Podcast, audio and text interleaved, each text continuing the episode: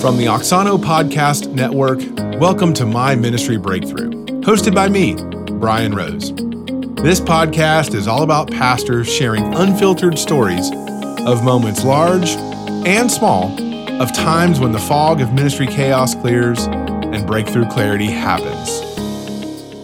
Um, we, we can't control people's offenses. Um, what we can do is make sure that we are we are setting up an environment very intentionally when people come into our quote unquote house on the weekend, mm-hmm. um, when, when people come into our spaces, we can make sure that we have done everything possible to help them hear one clear, cohesive message. Every Sunday, someone is a guest at your church for the first time. What will their experience be like this weekend? Will there be so many distractions from parking to finding the door to dropping off their kids that the message you want them to hear, the gospel message, is competing with a bunch of other messages? Messages like, we are busy, we are full, you are late, or even your child is down a maze of confusing halls. Even the message of, you're not a part of all this. You see, it's one thing for a church to be friendly, and completely another to be truly welcoming. My guest in this episode is Danny Franks, pastor of guest services at the Summit Church in Durham, North Carolina. Even though Danny and I go deep in the weeds of leading a successful guest services team, everything we talk about is anchored in the deep conviction that the gospel is the primary message each and every week at the summit. Great first impressions matter to the summit because people are the mission, and we have the most important message across eternity for them. What would happen if even those who stand at arm's length from your theology experience a warm embrace from your people this Sunday? No, I'm not talking literally. Let's not go hugging every first time guest, especially if some feel like a handshake is too invasive these days. Really, it just means that closing the back door of your church requires getting some things right at the front door. Lean in and listen up to Danny Franks, pastor of guest services at the Summit Church in Durham, North Carolina. So tell us about your story with yeah. Summit. How did you end up here, and, and especially in the role you're in? Give us just a kind of a snapshot of the church and your role in yeah. it. Yeah. So I, have been here uh, on staff for 15 years, uh, part of the church for 16 years. Um, if, folks know uh, a little bit of the story of the summit, um, they may know that we are either uh, 16 or 56 years old, depending on who's counting. Um, we, wait, wait. What do you mean? Yeah. So we launched, uh, well, we were officially established as a church in 1962. Okay. Uh, we at the time of this recording, uh, 56 years ago, and uh, we we were relaunched as the Summit Church in 2002. And so that that came about after just a, a few years of, of, kind of wandering in the wilderness, figuring out right. who we are. Um, 2002, uh, our current pastor J.D. Greear came in and uh, uh, began just to uh, lay out some vision for, for yeah. a lot of different things that uh, he felt like was in front of us and a lot of our core membership and leaders at that time were just fully uh, unanimously behind that and on board with that. And so as a part of that kind of renewed vision and renewed um, heartbeat for our community and, and for the world around us uh, the decision was made to, to change the name of the church uh, and, and, just to kind of adapt a new identity uh, uh, from you know from from some of the things that God was doing. Yeah. And so uh, my my family and I started attending just a few weeks after JD became okay. pastor. A friend invited us in, um, and we were I, I, was currently at Southeastern Seminary getting my master's degree at that point. Um, had no interest in driving to a church that was 45 minutes away from where I lived. we showed up for a, a Christmas uh, concert. Uh, really excited about it, but still had no intention of ever coming back for a weekend service. And uh, finally, one weekend, my wife attended. I was out uh, speaking somewhere, and she attended with uh, with her brother who had originally invited us.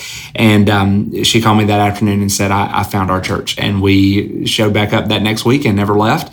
Uh, hung around for about a year. They finally ended up starting paying me, starting to pay me, and so um, I've been here since 2003 as one of the staff members my initial title was connections pastor. Recently changed that to pastor of guest services. Okay. Um, so yeah, that's uh, that's our how we got to the summit story. Do you do you know? I mean, it was a little bit before your time, but mm-hmm. you're right in those early years. Do you remember a little bit of the hallmark or the kind of the some of the language mm-hmm. around that early identity that JD brought in? I mean, what was it that made Summit Summit in those days. Yeah, yeah. Well, when we when we first showed up, there there had still not been any kind of measurable growth that yeah. had happened uh, because again, it was just a few weeks yeah, after yeah. Uh, JD became lead pastor, and so you know it was 300, 350 people on a good Sunday.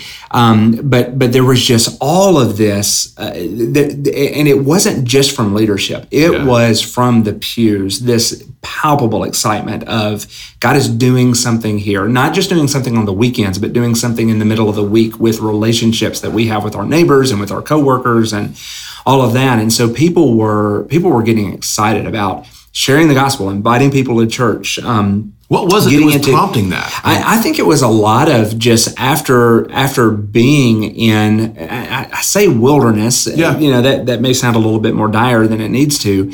Um, we had a three year interim, which in church world, uh, church years, that's that's like seventeen decades. Yeah. yeah. Um, but our interim was there, there are people around here that if you say one crossword around our interim, um, they will just shoot you in the face and not you. apologize yeah, because yeah. he was he was the man that began to turn the ship around. Mm-hmm. Um, it took a lot of bullets in his back to, to do so, yeah. but at the same time, uh, I think was the guy that God had placed right here to get things ready Set to begin table. to pave the road. Yeah, exactly. And, um, and, and so by the time uh, by the time JD came in, uh, of course he had been at the church you know for a couple of years as as college pastor, and um, so people knew him. He knew them. Yeah, there was no honeymoon period necessary. Yeah. Uh, he, he just came in ready to go, and, and so there were uh, just a lot of great things that that we were just beginning to see a work of God that that we had never really seen before. And I say we yeah, collectively, even though I was I was really new at that point. Um, and, and, so there were a lot of um, a lot of here's where we're going uh, language and and I was looking around going, I don't think that they've done a lot of studies on this because I don't think this is possible. You know, owe me a little faith. Uh, but but at the You're same in seminary time, at the time, exactly. so you were so much smarter. Oh, I, I knew yeah, all yeah, that there was to know. Uh, but but at the same time, we just began to see God drop these very real moments of I am doing something here yeah. that you can't explain any other way besides I am doing something here. You, what was one of those I, I, think one of those, I mean, I, I, remember very clearly one of our very first weekends that we had showed up. Uh, JD said, We are going to have um, a thousand people here on Easter Sunday. And I looked around, and if there were 350 people, yeah. that was a, yeah. and I was like, This guy has no clue. College uh, yeah, exactly. Um, and we had, I think it was something like 1107 or, wow. or something. And on that Easter Sunday, I remember looking at my wife and saying, there's something to this. Yeah. Like there is there is more than just we created a number out of thin air. Yeah. Um, you know, the, the Lord is is obviously doing mm-hmm. something here that none of us can can see or explain. Um, and from that point forward, it was just a kind of a a, a roller coaster of okay, get in, sit down, buckle up, and hang on because uh, we, you know the, the, the growth began to happen yeah. at that point.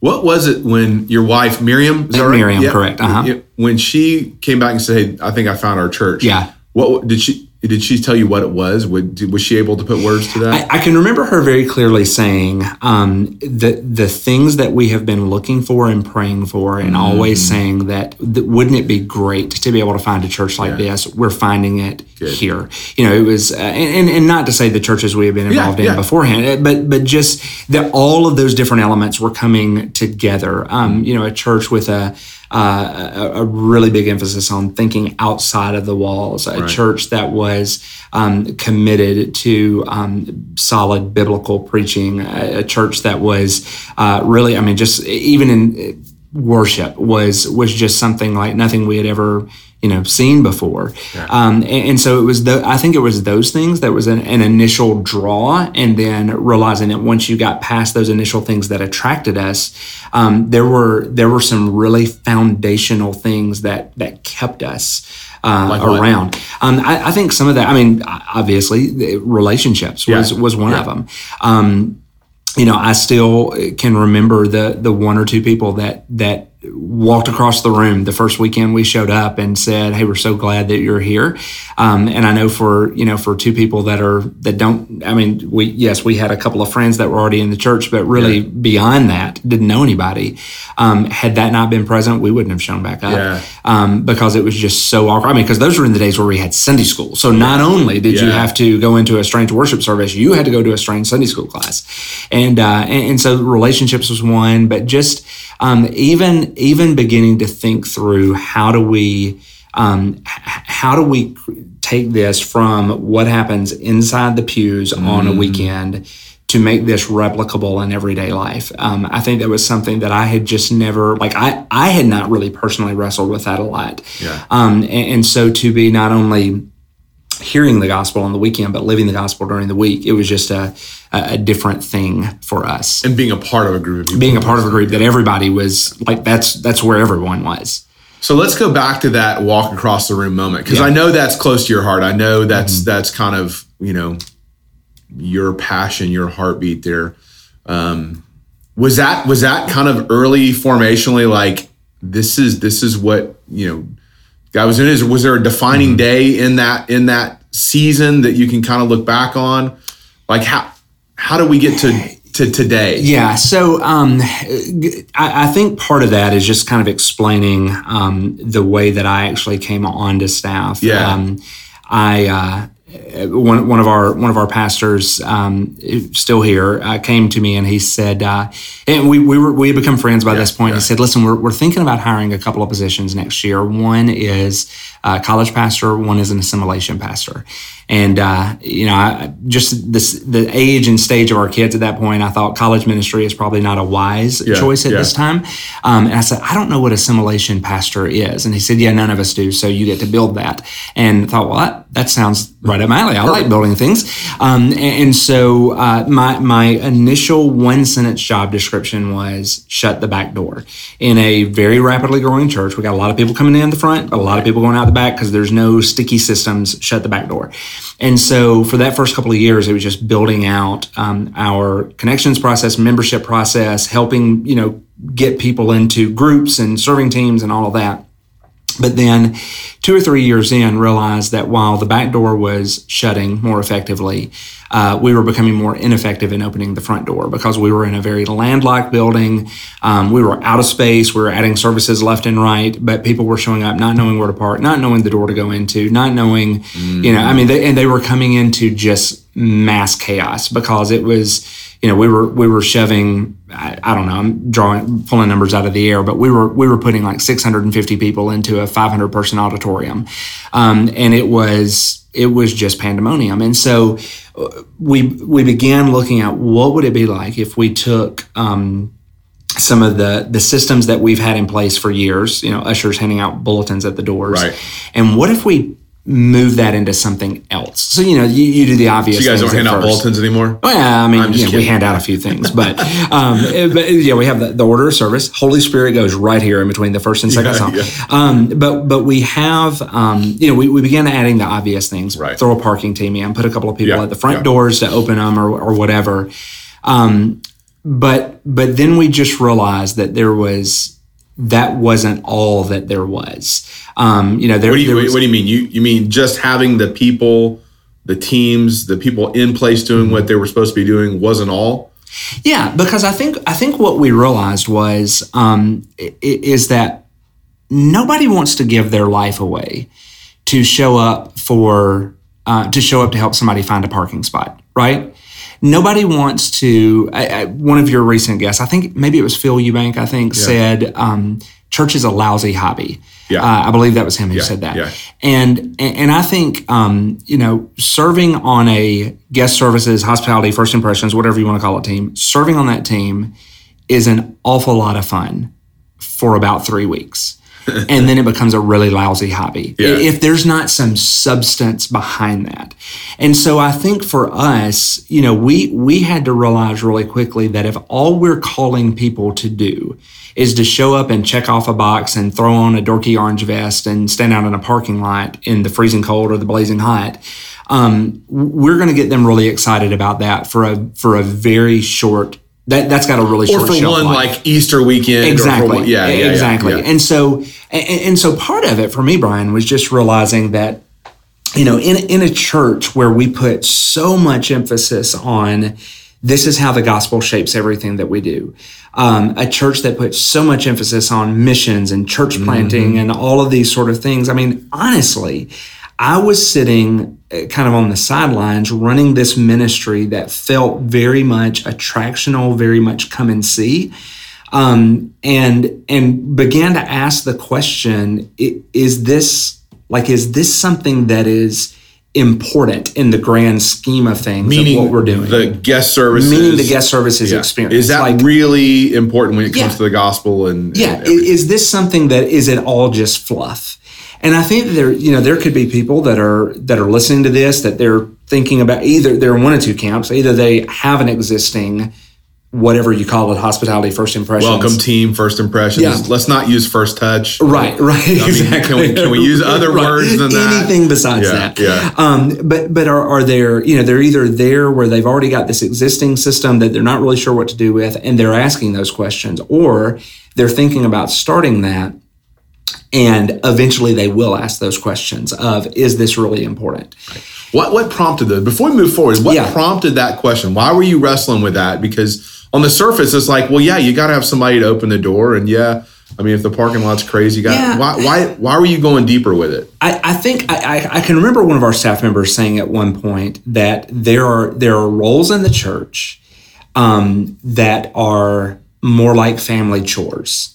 Nobody wants to take out the garbage, but somebody has to take out the garbage.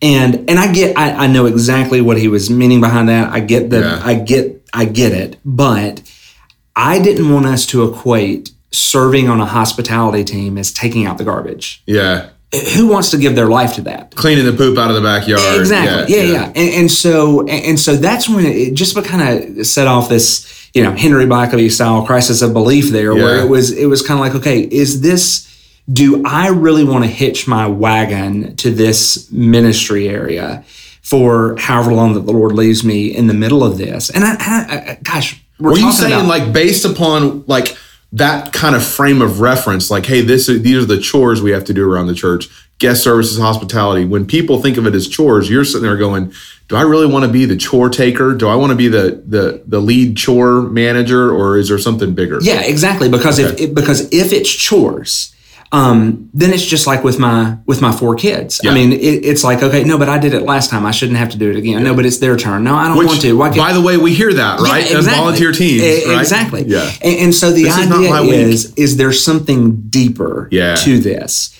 than just simply showing up, handing out bulletins, throwing on a parking vest, standing in a coffee bar, whatever? Is there something beyond this? That goes deeper than we're just we're just showing up and putting in our time and so that we can check off the box to say that we did. Um, and, and i think for us the the thing that really began to crystallize in a way was to recognize that um, in church world when we're talking about those who are coming in from the outside there are so many opportunities that we have to offend people and to get their first exposure to a church completely wrong um, because You mean make them feel uncomfortable or make them mad? Uh, get undefined offend there. all of the above. I think we can. I think we can make them uncomfortable by asking for things before we should, asking for commitments or whatever before we should. You know, I mean, the the Yeah. age old example is you know all of our visitors stand Yeah. and introduce yourself to the entire congregation. we or rocked the lapel ribbons. yes eh, growing up. I remember they were Oh, stuck on the inside of the bulletin. It was We like had- a ribbon that said it said visitor. Yes, we had Yeah. fabric roses. That was like in my church growing up. You had a little fabric nice. peel off rose, um, and, and so things. And, and we weren't doing those sort of things. Yeah. But but at the same time, like when when guests were coming in, not visitors, but when guests were coming in, um, we realized that we were we were coming at the weekend experience from an insider's perspective. And what we needed to do was come at it from an outsider's perspective, realizing that we were extending a hand of the gospel to somebody um, by saying we've thought through this for you. Mm. Um, we're not doing this service this weekend for us. Yes, it's partially for us. It's partially for the believers in the room, but we're also doing it, opening the doors to say we want you to come in and we want you to be a part of this. We want there to be a place at the table for you, um, and and I think that was the genesis of our um, you know, moving from that first category of just kind of show up and do your job yeah. to there's something more behind this. Um, that we don't want to do anything that is going to uh, take your focus off what should be your focus this right. weekend, and that's you being able to hear the gospel clearly. What was it? It feels like there was a little bit of the practical side of it mm-hmm. for Summit. Yeah. We had, you know, we had these stressors of, of growth beyond our mm-hmm. capacity or, you know, growth beyond our facility. And so you had to kind of install some of those systems. Right. But then there's also this this deeply spiritual personal like hey there's something more to this. This this is not just you know traffic flow on a sunday morning make sure we get people in and out. Mm-hmm. there's this is this is a, a, part of the experience as much as the sermon right? Yeah, yeah exactly. you're you're you know, your book, People Are the Mission, you know, the, the phrase you use quite a few times in there is the sermon begins in the parking lot. Right, right. right. And so there's there's a little bit of that going on. Talk to me about your leadership in that time. Was there a breakthrough moment? Was there a defining moment in that season where you just kind of said, I get it now. Yeah. This is this is what it means. And then what happened after that? Yeah, I think well, you know, first of all, the, the sermon starts in the parking lot. I think is uh, that's certainly not original with me. Yeah, I, think I, Andy Stanley. I think it's Andy it. Stanley. Yeah, I mean, yeah, Andy Stanley says everything. Four score and seven years ago, that was definitely him. Um, all the smart stuff he says. Well, it, yeah, if it's if it, yeah, all the smart stuff Andy yeah, Stanley says. Yeah. All the other stuff Louis probably. That's it. Right, right, right. Um, I think four score was to him. Yes, yeah. But um, you know, for us, you know, we, we realize that we can do we can do everything possible to make that 60, 75 minutes inside the worship service flawless. Right. Great worship, great preaching, moments that, you know, draw people closer to the heart of God, all of those things. Um, but if but if we are not thinking through what somebody sees first, see the problem is they don't see those things first. Right. Our guests don't. Yeah. Um, the first thing that our guests see is you know, take the building we're sitting in now. We're in the middle of a warehouse district. Yeah, yeah. I was pretty surprised. Yeah. I'd never been to, to your offices before, right. and I'm like, well, I'm in a I'm in an industrial park. Yeah, yeah. Maybe the church bought some land down here, and I roll up, and Siri says you're here, and yes. I'm like, well, that says Summit, but this doesn't look like a church. This yeah. looks like 3M Corporation, right? You know, or, right, or, and, which know. it may actually have been. That may okay. have been one of the tenants here before yeah. we showed up. But uh, yeah, we, we had a um, yeah, I had a guy that I, I invited to church uh, a while back, and and he called me after you know 30 minutes after he was supposed to be here, and uh, he said, "Man, I, where are you guys?" And so I gave him the address. He said, "Yeah, I'm on the street. Like I don't see a church." And I said, by any chance, are you looking for a steeple and stained glass? He said, that's exactly what I'm looking for. I was like, have you not seen the hundred signs that are out there? But it anyway. is Raleigh, North Carolina. exactly. It's, there's not white columns, stained right. glass, and a steeple. Yeah. So, know, so to go back to those it, churches. Yeah, we, we spend so much time, I think, engineering the weekend service, which right. we should. We should think through all of those moments in the service. But at the same time, that's not the first thing that our guests see. Yeah, and so we yeah. need to think through what are they seeing first? Are they seeing a cluttered parking lot? Are they seeing a bunch of doors that they don't know which one they're supposed to go into? Are they seeing, um, you know, volunteer greeters that are sitting out there talking to each other rather than focusing on them? Mm. Um, are they able to find an open parking spot? I mean, I can, I can remember in college, um, circling a church parking lot for about 10 or 15 minutes and then finally just giving up and going back to my dorm because yeah. it was easier to do that than it was to, you know, park down the street and walk over. I didn't have anything invested in that church. And, um, and that's, that, I think that's the way that a lot of our guests are. Um, so, so that's kind of where the, we, we wanted to make sure that, the messages that they were hearing on the stage were being supported by the messages that they were hearing and seeing and feeling mm-hmm. out on the sidewalk. Um, and, so that that was another kind of that was another rock that sort of dropped in the middle of right. this bucket of reinventing what we talk about when we talk about guest services. Um, and, and in all of that kind of led us to this this one phrase that sort of crystallized it all for us, um, and that is that the gospel is offensive, but nothing else should be. Um, we we recognize as a church we have the choice to do the same thing that any other preacher has done for the last 2,000 years. You can either backpedal and, and soften the message of the gospel. Right. Or you can preach the gospel the way that the gospel is meant to be preached um, with all of its offenses, with all of its bold statements, Hellfire with all of its, yeah, with all of its proclamations, yeah, yeah.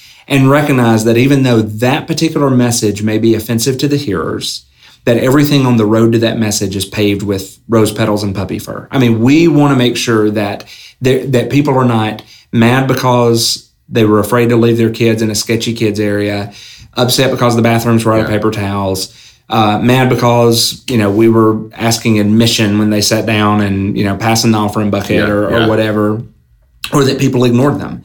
There's all kinds of offenses that we can fix. The gospel is the one thing that we shouldn't try to fix. We don't want to fix. We do. We don't want to. We don't want to fix that offense. I mean, and, and by the way, if if people just heard that and they're offended by the fact that I said the gospel is offensive, I mean the gospel says that about itself. Yeah, yeah. First Corinthians yeah. one eighteen. Yeah. The gospel is the, the, the word of the cross is foolishness to those who are perishing, but to those of us who are being saved, it's the power of God. Right. Um, the scripture says that about itself, and, and so we recognize every weekend we have people coming in here and they do not like what we preach, but they can't argue with the way that they were made to feel. And if and if we mm-hmm. make them feel like we loved them, we we planned for them, we wanted them to show up, we can't wait for them to come back. What we find is more often than not, they do come back, even though they didn't like the message. And eventually their very cold hearts grow warm and they're able to be opened to the gospel. People who are formerly hostile to it now are Jesus followers who couldn't imagine life any other way. I can imagine though, Danny, there's some that are out there is like, well, but does the gospel really need that? Like, you know, does the gospel really need our help? Does the gospel to make people feel warm? Mm-hmm. You know, yeah. I, I, know there's leaders out there who are probably going, well, no, it, you know, you, you can't add to it. It's you got to be offensive. If they're offended, you know, they're yeah. they're already on the way to hell anyway. So what are we supposed to? I mean, like, why is that? Mm-hmm. Why does that matter to you guys? Why is well, it so important to rose petals and puppy fur. Right. It's a, just a great image. Yeah. Um, full of sights, sounds, feels. I mean, it's every sense yeah, there yeah. that's that's on there. Um, why is that important? Why why are you guys saying, hey, you know what? It, yeah, it is the gospel that's offensive, but a church should be the safe mm-hmm. place. Uh, I think I think what you said was safe place for those who are offended and. Uh, what it, what the, a, a, a, a, challenging, place, place, for those who are comfortable and a yeah, safe place for those yeah, who are offended. Yeah. yeah. And and I think um, to answer the question. No, the gospel doesn't need a robust parking team in order to function effectively. I mean, obviously, yeah. Uh, there you know there are if the apostle Paul could share the gospel successfully with a uh, Roman guard that was chained to him in a prison, yeah. surrounded by people, you know, like that Roman guard didn't need a good guest services, right? Yeah. Paul Paul didn't yeah. have to set up a coffee bar for this guy to hear the hear the gospel clearly, um, but but at the same time, we want to make sure that there are no barriers that are standing in somebody's way, and if if if one of the things that it takes for us to remove a barrier is to pick up the trash in the parking lot, then by all means let's pick up the yeah. trash in the parking lot. And and people can say, well, folks shouldn't get offended over those things. Well, okay, fine. But we all get offended over things that somebody next door to us would think, well, that's silly. Um, we, we can't control people's offenses. Um, what we can do is make sure that we are we are setting up an environment very intentionally when people come into our quote unquote house on the weekend. Mm-hmm. Um, when when people come into our spaces, we can make sure that we have done everything possible to help them hear one clear, cohesive message. That clear, cohesive message is that Jesus Christ died on the cross for you to save you from your sins. The, the competing messages should not be, hey, I'm sorry we didn't have enough volunteers in the kids area this morning. You're going to have to take your, you know, two year old teething toddler into the service with you. Yeah. Um, that message shouldn't be. They're not hearing anything. Yeah, that, message shouldn't be, um, our volunteer wasn't paying attention when you were trying to find a parking spot and you had to park three zip codes over. Mm-hmm. Um, that message shouldn't be, hey, I reached out to seven different staff members to get this question answered and nobody ever emailed me back. Yeah. Like those are the offenses we can control to make sure that the main message that we want people to hear um, are, are, is the thing that they actually hear. Yeah, I love that. I think that's why pastors, that's why we should all care, right? That mm-hmm. we should all care about this because in our culture today we get distracted and, and you know people do that. How do you I, it's obvious you have a passion for for the the guest experience for mm-hmm. hospitality. How do you motivate a team to lead with that? I mean, to hear that and see that and be just so that so the you know kind of random guy in the parking lot with the goofy orange vest or dopey. I don't remember dorky which, orange vest. Dorky yeah. orange vest. Yeah, yeah. I mean, like, how do they carry that same passion? How do you get your team to be as excited about it? Because I think there's a lot of probably people who lead guest services teams mm-hmm. or, or, or pastor churches leading churches that hear this and go, "Yeah, I'm with you. I agree, yeah. Danny. You're right on." But my people. Yeah, yeah. Well, first of all, none of this happened overnight for us. Wait, wait, what? None of it. Yeah, overnight yeah. blew up. We did not uh, do the I dream of Jeannie head nod, I blink, and everything changed. Yeah. Um, there were a lot of conversations. Yeah. There were there was a lot of grandfathering in literal grandfathers who had been doing this before I was born. Literally um, grandfathering. Yeah, and and and just helping people understand the purpose behind the changes that were being made in something as seemingly uh, neutral as how we hand out bulletins and who that team is housed under or, or whatever. You know, that, that, so that was like a major a very, change for some. That, that, seems like a very, very simple change. Um, but those in church world are laughing right now because they know that nothing's ever that simple. Yeah. Um, and, and, so part of it was just having some really heart to heart conversations with volunteers who I knew I loved because I, again, I'd been here on staff for a, a while by that point, and and explaining what was a, what the changes that were being made, but also explaining we still want you to do this. Your job is fundamentally changing. This is not what you signed up to do. Mm-hmm. But at the same time, we didn't want to just kick everybody to the curb because we had a new way of doing things. Right. Um, we, we wanted them to stay. And so we asked for, you know, X number of months for them to. But it'd be so much easier just to recruit a new team to do it in the new way than to try to train it. Oh, of course team. it would. But you don't have that historical knowledge. You don't yeah. have um, the people who have given blood, sweat, and tears. You don't have the people who they love this ministry and yeah. could not imagine doing anything different. But at the same time, um, the way that it was being done 5, 10, 15 years before that may not be as effective now. Um, and, and, so, yeah, to, to answer the how do you inspire volunteers to do that, I think we, you know, we, we pull a, play, a page from the Simon Sinek playbook and we just start with the why. We, we want them what to is that understand. For y'all? Our why is the gospel. Yeah. Um, when people show up for our training for our first impressions team, I think a lot of times they're expecting, especially the type A people, are expecting us to give them a 75 point checklist on this is how yeah. you park a car. Man, there's an open spot, put a car in it. That that's your two steps uh, yeah. to, on how to be on the parking team. The the why goes much way farther beyond that. Um, we are helping them to anticipate guest needs um, we're helping them understand that the big win of that weekend is not that you get every car in every spot. The big win of that weekend is that everybody he- clearly hears the gospel being communicated. And Brian, what's that? What that's translated to for us is that we have parking team volunteers who are sharing the gospel in the parking lot before they ever show up in the service, um, because they they've yeah. fully bought into yeah. this and they realize my job is not to stand out here in an orange vest.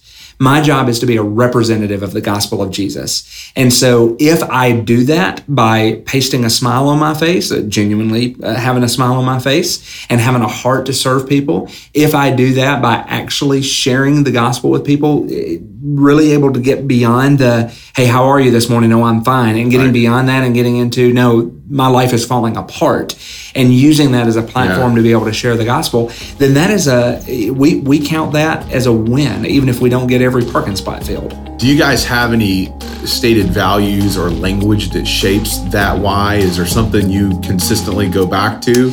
Yeah.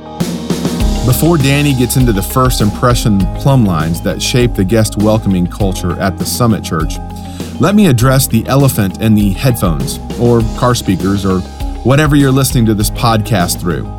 It's your church's guest experience. You're probably thinking one of two things at this point of the podcast. You're thinking, my church needs this, so I will just copy what the summit is doing or some other rapidly growing church in your area. Or you're saying, my church needs this, and I'm not even sure where to start. Bob Adams and I host Auxano's Guest Experience Boot Camp.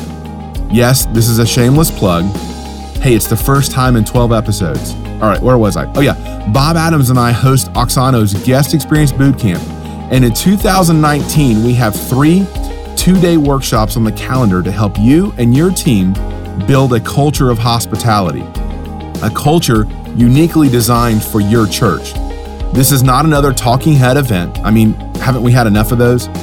Auxano's Guest Experience Bootcamp is a two day, hands on event for you and four other of your team members to immerse yourself in everything guest services from the seven critical points of decision every guest will reach, to principles from the greatest guest experience in the world, even to the nuts and bolts of leading volunteers. You will emerge after two days with a plan on paper.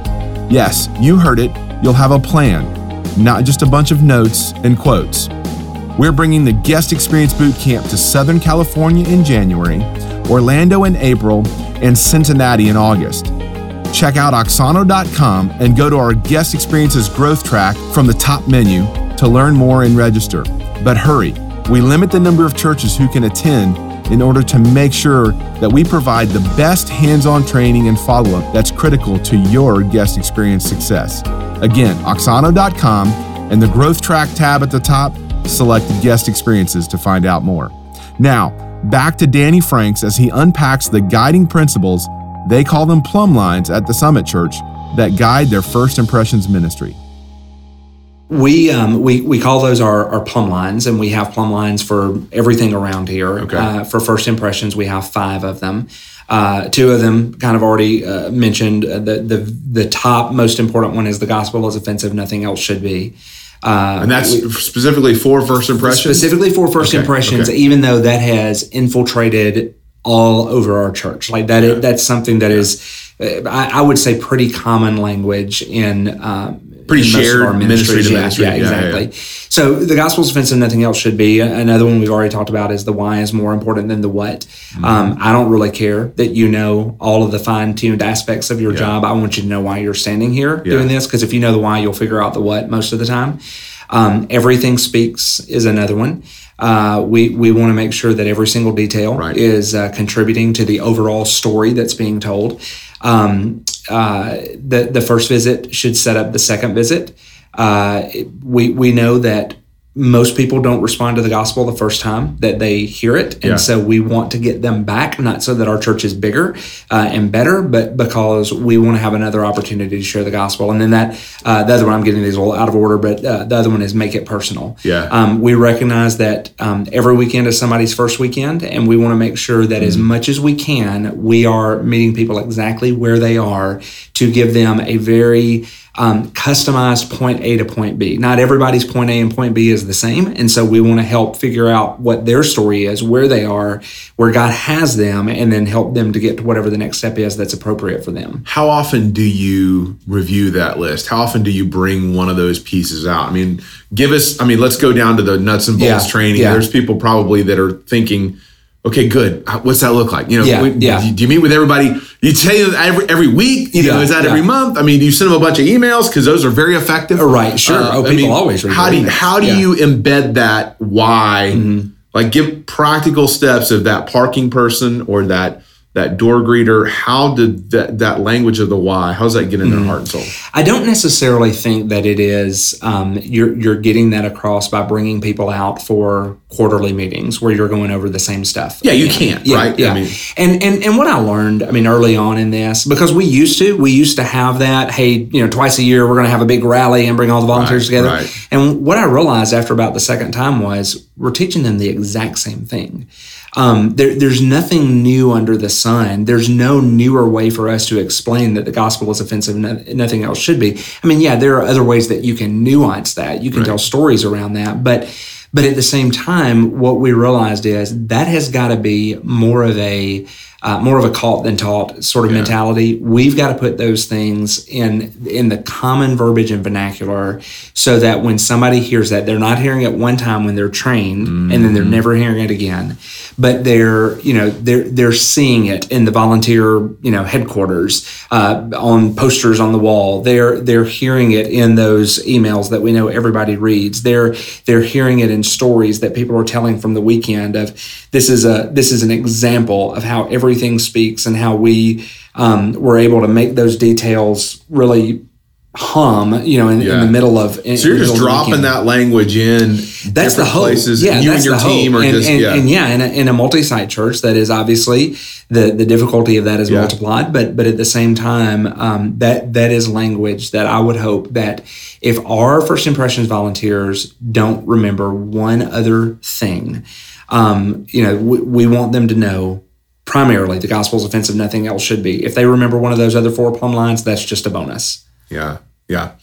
Um, so as you're as you're leading across campuses and you have a team that's doing this what are you know what are some of the the again real pro- practical ways? Are they are they circling up every morning before service? Are they doing some things? Again I, let's let's dip down into the weeds a little bit here. Give us a sense of what that system looks like on a week in week out mm-hmm. basis mm-hmm. so that so that we can understand that how those plumb lines fall in yeah a, a lot of that i mean obviously uh, know, being a multi-site um, there's that tension yeah. you know that you've just got to manage yeah. that we we do not dictate how often or exactly when you do a volunteer rally. We have some campuses, some teams that will do.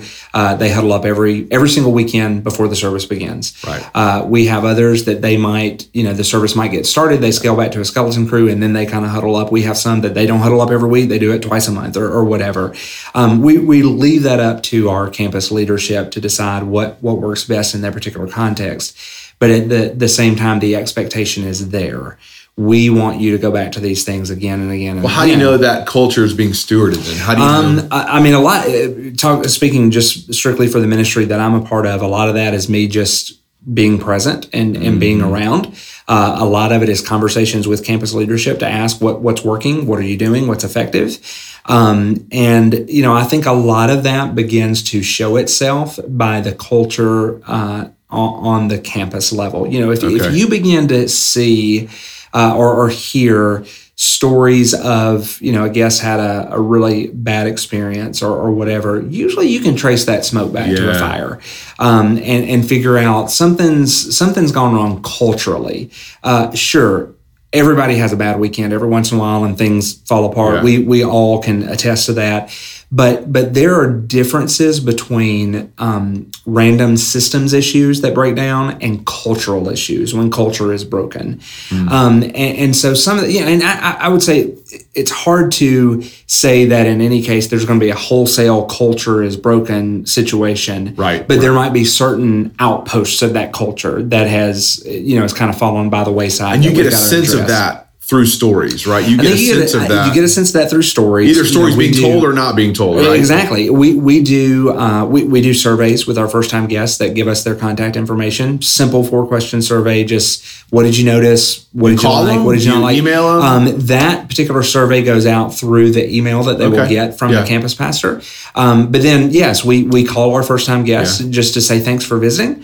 Um, and and just ask how their experience was, and and we ask that call question. every first time guest. Uh, that is. Well, I mean, look, goal. ideally, yes, ideally, ideally, every first time guest that gives us their phone yeah, number, yeah, yeah, yeah, is is called. Okay, uh, that's the expectation, and, mm-hmm. uh, and and when we make that phone call, one of the questions is, "How was your experience?" Yeah. Because that opens up, and it's not because we want to be this, you know, touchy feely, seeker driven, whatever. It's because we really do want to hear what what struck you this weekend when you were here yeah. with us? What was helpful? What was not helpful? Um, because, you know, while one person may say, well, the auditorium was cold, that doesn't necessarily mean we're going to crank the heat next weekend. Um, but if we begin to hear things that are systemic across mm-hmm. the board, then it begins to give us a better feel for, oh, wait a second, we've had six people that told us no one spoke to them. Yeah. That's a problem. Um, that goes well beyond a volunteer issue. That gets down to a congregational issue if if nobody is is speaking to them. Yeah. And so we need to we need to address that. We need to figure out what's what's broken there and go back and, and look at that again. It feels like on certain level that that first time guest experience mm-hmm. is a is a really important health indicator I think it is. I, I think it is. I, I believe. Um, I think it's Rich Birch that says that uh, you. I may be getting. I may be getting my source wrong here, but you should have. Um, you should have the number of first time guests in a given year as you have attendance on a given weekend. So, for example, if you have a thousand people at your church this weekend, you'll have a thousand first-time guests over the course of this year.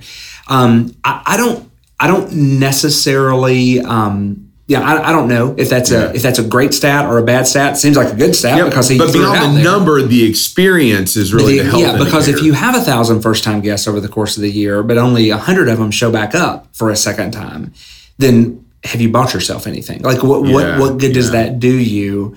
Um, and of course, some of that is figuring. I mean, there are people that are visiting your church because they're on vacation or they're visiting family that attend your church or whatever. You got to define who a true first time guest is, but um, if you're not if you're not reaching people in the community and and keeping people in the community, then why why are we showing up? Yeah.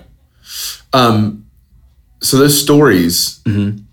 I mean, are you are you hearing stories? Are you asking for stories? Are you yeah, I know you're telling stories, mm-hmm. you know, because that's you know how we cast vision on some levels, especially with volunteers. Volunteers yeah. are motivated, yeah. Uh, in that way. Give is there a story that's just kind of on your heart that's been, yeah, rather I, recent or one or your go to? Right, right, right. This, this, is one that I'll never forget from 15 yeah, years ago, and we've never changed it. The other day, 15 years ago. that's right.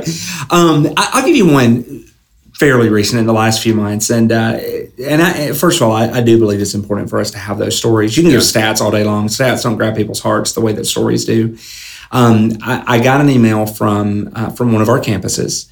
Uh, that was from staff from the campuses. This no, this was a volunteer from a campus who was who just wanted to tell this story, and this was not even a story that this volunteer was directly involved in. Um, she just wanted somebody to know about it.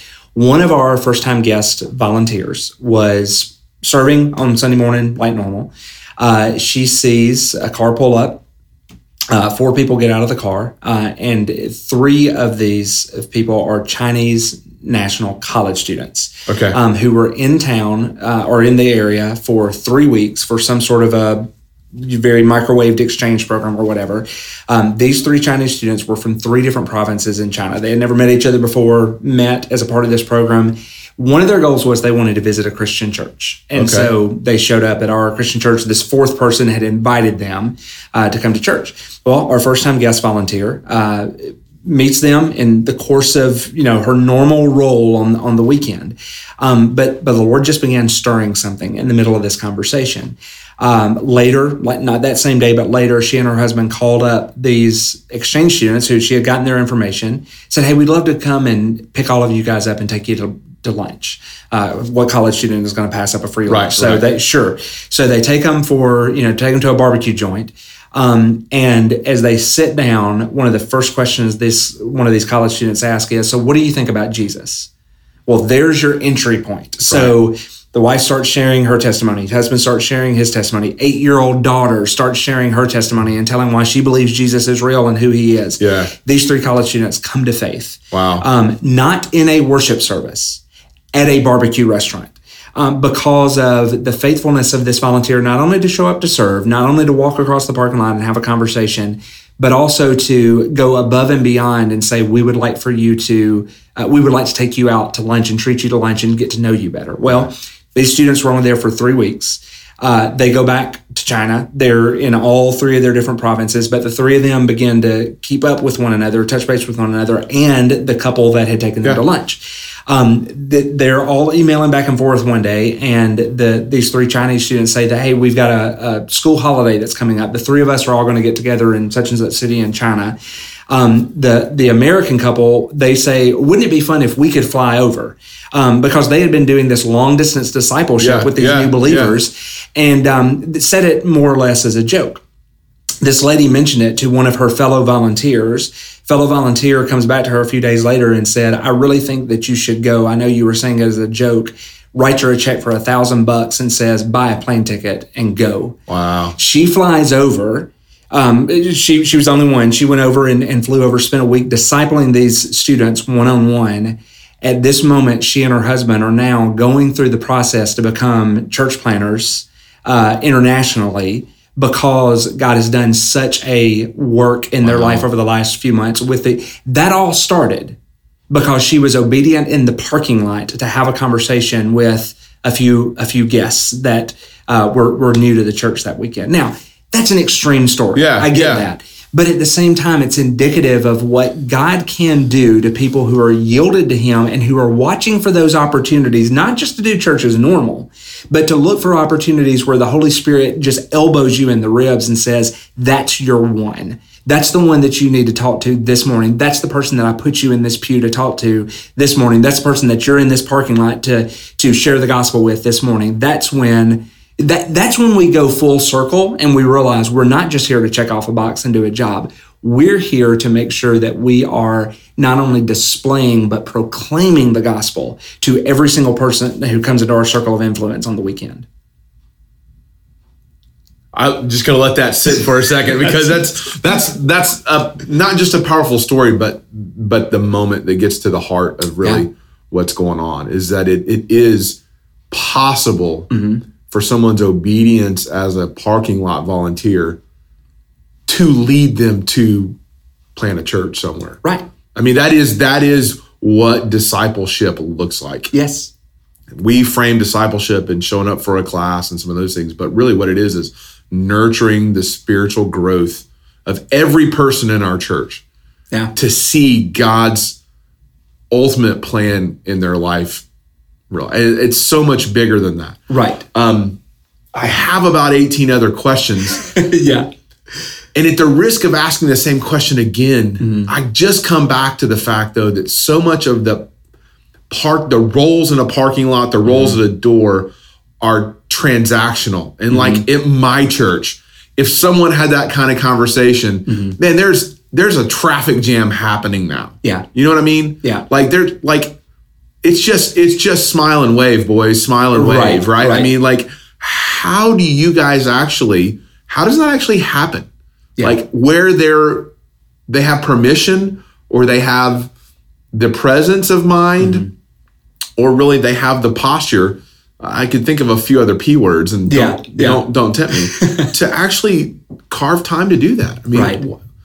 Yeah, I, I think. Well, first of all, of course, not every volunteer is leading three Chinese students to Jesus every week. Yeah. Um, so the the vast majority of our conversations are yes, they they are transactional. Yeah. They are yeah. I'm going to smile at you. I'm going to engage with you by just saying good morning, whatever. But but it's also being available to um, to have those conversations and to pull away and not just be able to look at what you're doing on the weekend as oh no my job is to stand on this tile and hand out this bulletin. Now your job is to be a, a representative of jesus. And so whatever that looks like for you that weekend that's what you need to do. But I, but i think too it goes into this kind of um, more of an abundance mentality where we have to recognize that a bare minimum number of volunteers usually will yield bare minimum experiences. And, and I mean that very, very practically in um, if that lady at the first time guest tent had not had three or four other ladies serving with her at the first time guest tent, she would not have had the time or the bandwidth to peel off and spend 15 minutes talking to these three college students. Yeah. Because she had, like you said, traffic was backing up and other people were waiting to right. talk to her. So I will never be satisfied with the words, we don't need any more volunteers. Um, you always need more volunteers. Always, always, always. I realize that's easier said than done, but you always need more people to be a part of that mission. And I, have I've just found um, you you will um, you will get the results that you have prepared for. Uh, if if you have a bare minimum number of volunteers, you're going to get a bare minimum number of results. But but you have to be able to help people understand that this is not about me. You know, if this is only about me showing up, doing my job, and leaving, then sure, have two or three people and get it done. Um, but but if we are bringing more people into the mission, it is allowing us to extend that mission farther to the people that are coming into mm-hmm. um, our circles of influence. So we need volunteers not just to cover the spots, but we need volunteers to create the space we need volunteers not because we need volunteers. We need volunteers because the volunteers need to serve as a part of their ongoing discipleship process. Like, I don't ever want to guilt people into serving because yeah. that's just what you're supposed to do and it's family chores. Now take out the trash and be happy about yeah. it. I want you to serve because the Holy Spirit has awakened something inside of you to identify the gifts that you've been given mm. in order to serve other people. Now, figure out what that gift is. If your gift isn't to be warm and friendly and fuzzy to people because that's not everybody's thing. I, I get that. That's fine. Yeah. Um, then then by all means use your spreadsheet gifts to keep the church you know in the black and out of trouble. Yeah. That that's that's fine. Whatever it is that that the Spirit has worked in you. Um, 1 Peter four ten. Use that gift mm. as a good steward of the manifold grace of God, of the the, the varied grace of God, as a, another translation says. Um, when when you sit on your gifts, you're not allowing um, the the Holy Spirit to display the yeah. varied grace of God in the way that He wants to do it in your church. I love that, and and that heartbeat is just at the core of people are the mission. Mm-hmm. And again, when when did that book come out? How long ago? Uh, March of, of this year. March of this year. Yeah. So it's mm-hmm. it's still fresh out there. I think sure. it's a resource. I've already recommended it. I've already gifted it. Um, you know, it, to my home church. I mean, listen, yeah. my home church does well at guest services, sure. but when I look at it through the lens of the gospel, I'm like, huh, yeah, there's there's there's something here to do that just you know what else mm-hmm. have you not said yet? Because at this point in the podcast we've got the guests you know the people that are eating sleeping and breathing guest services right right? right. If you're a senior pastor and you're still listening god bless you. We love you but we know most of your uh, most of your colleagues have already checked out. Yes, but we're right. talking right now to the heart of the guest experience leaders those hospitality leaders. Yeah. What else is kind of a conclusion here would you say like mm-hmm. hey listen if you could as a leader mm-hmm. not as the volunteers but as a leader you know this is danny handing off danny's nuggets of wisdom or danny's passion what what is that going to look like yeah I, I would say that it has to be there has to be a passion there for it um, and if and if this has not been something that you've wrestled with in your own heart and life that's not going to translate well down to your volunteers. Yeah. Um, they need to be able to see you go ahead of them to think through all of these things for the guests, to bring them in and to be a part of that. Uh, because, I, I mean, I, nobody, I have never met anyone, including the person that I look at in the mirror any, every morning, um, who said, "I want to be a guest services pastor when I grow up." Like nobody. that's not a track and seminary. That's, that's, not a thing. It's it's not, or not that I know of. Um, but but the reality is is that this is an important part mm. of of of what we're called to as you know as believers. Um, all we're talking about is biblical hospitality. When we're talking about guest services on the weekend, we're taking a biblical virtue and we're putting it together on an institutional level. That's all we're talking about. Um, and, and, the and the tragedy here, by the way, would be, and maybe this maybe this gets to the heart of the the question.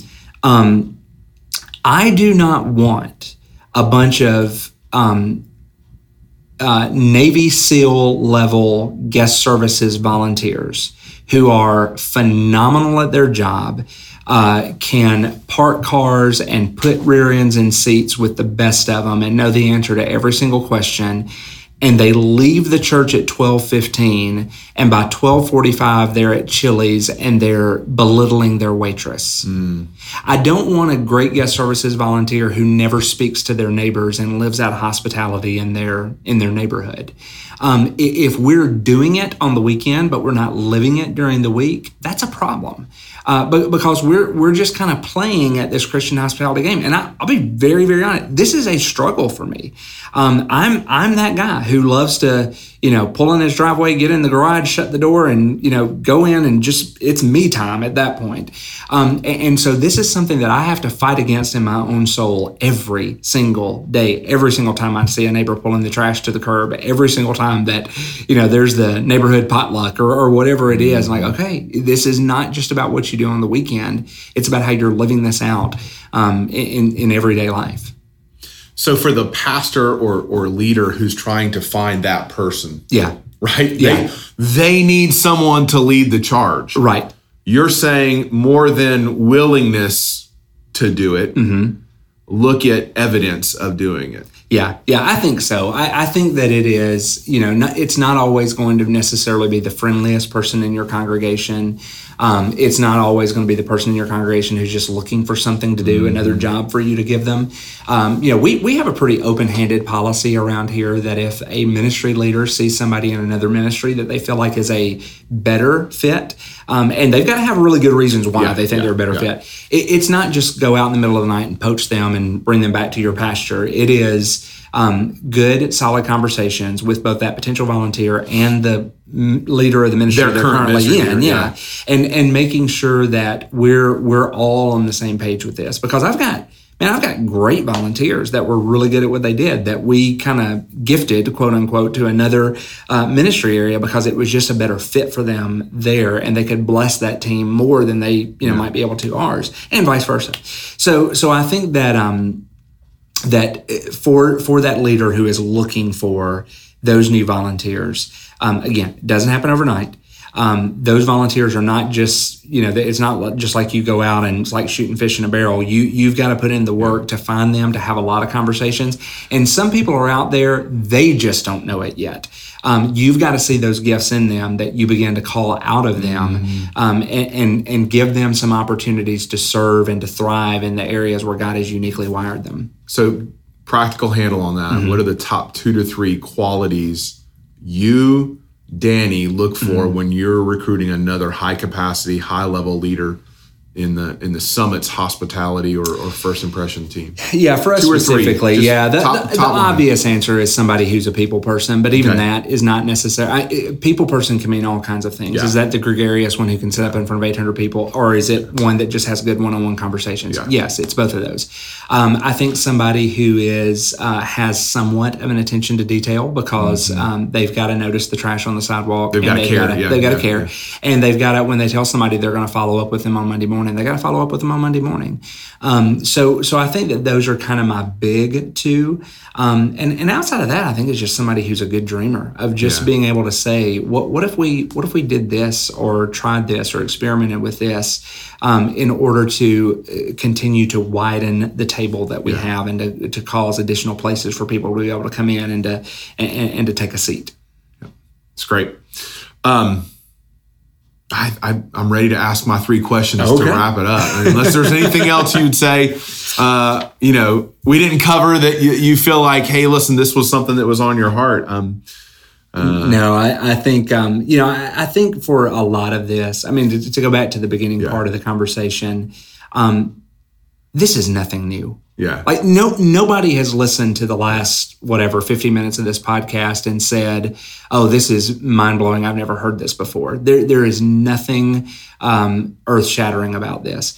Uh, a few uh, last week I was um, in uh, First Peter for my quiet time, and, and yeah. Peter gives this whole list of things that he says you you should you should add uh, to uh, Second Peter. It's actually Second Peter talking about um, make every effort to add to your faith goodness and to goodness yeah. self control. And uh, you know he gives all these lists, but he goes on to say he says this: I will always remind you of these things, even though you already know them and you're fir- firmly established in them. I will continue to remind these things to you until the day that I die. What Peter is saying is there's nothing new that you need to learn. You just need to go back to the basic yeah. things and do those things. Um, and, and so I think that's the way it is with this hospitality thing. Nobody's sitting there going, oh, we should be a friendly church. I should write that down. Now, we know these things. It's just going back and revisiting things over and over again to make sure that we have not begun to assume that they're happening and they're not really happening. Love it. I love it. I ask every guest three questions. Yep. Uh, what's one daily or regular habit you practice that keeps you close to the heart of God? Ah, this sounds so trite, but it it's true. Um, I I have to start the day just reading God's word and just spending time in prayer. Yeah. Um, I am. I think that old hymn writer was writing the song about me when he says "prone to wander." Lord, yeah. I feel it. Yeah. Um, if I don't spend time grounding myself in the gospel every day um, I find that I am I can become a self righteous Pharisee yeah. really really fast. Like before I hit the office, uh, coming down the freeway, I can be that guy. Um, you I, lay on the horn. Oh man, it's, I don't I don't put things. a I don't put a, a, church bumper sticker on my car for that exact reason. I'm too yeah. bad of a driver, yeah. and uh, yeah. So um, I, I think that uh, that is the habit that, What's it look like for you? Uh, for me, really practically. So I'm I'm I'm a little bit of an early riser. Uh, I'm I think what Matt Perman refers to as the 5 a.m. club. So yeah. um, get up early, you know, kind of get kind of get ready. I have to do that before the rest of the family gets up, or else you know I am all it's off to the races. And so uh, it, has got to be it's got to be me and Jesus, and nobody else is invited to that to that party. Um, and, and so it is just working through whatever in in, in my Bible reading plan, and I, I, mix that up from time to time so that I'm not just always doing the, the same thing over right. and over again. Um, it's spending time in prayer, and because I am uh, not a good prayer, um, I work through a list and I have kind of a cyclical you know list of things that I pray for, you know, daily, weekly, monthly, all of that. Did you set that um, up, or is that something you use? Um, I think I w- might actually get to that in another question. Okay, uh, okay. It, I'm, I'm, not saying that I know what the other two questions are, but we might get there.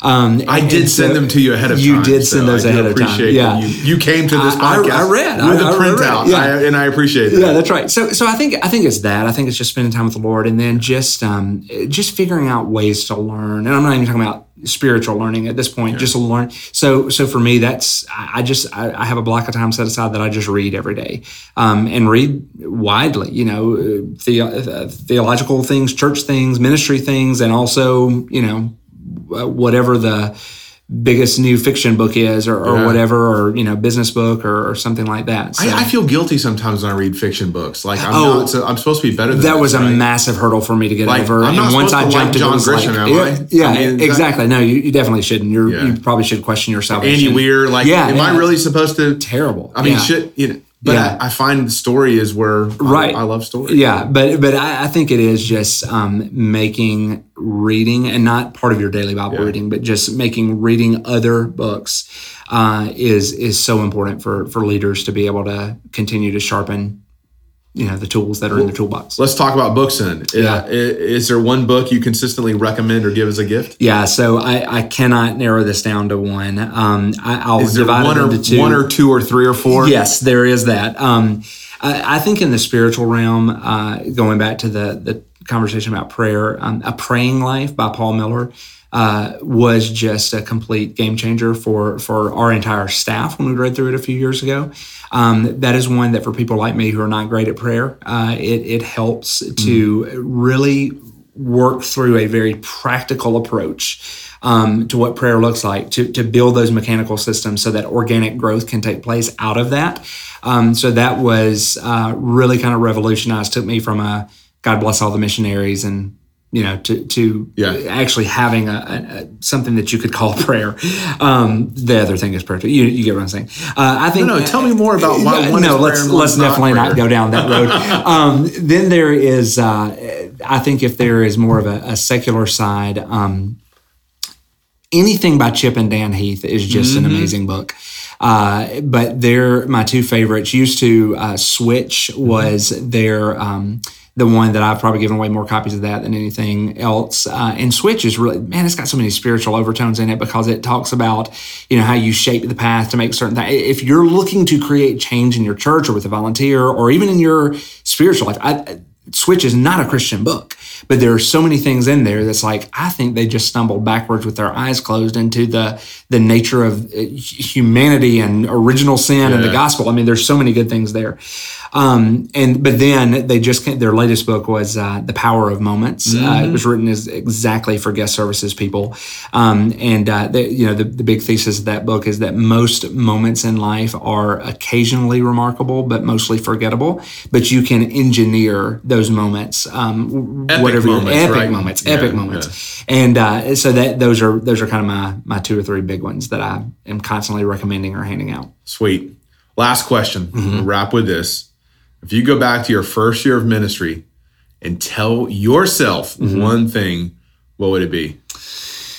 If I could go back, I would tell myself uh, to relax a lot more than I do. I tend Why? to do.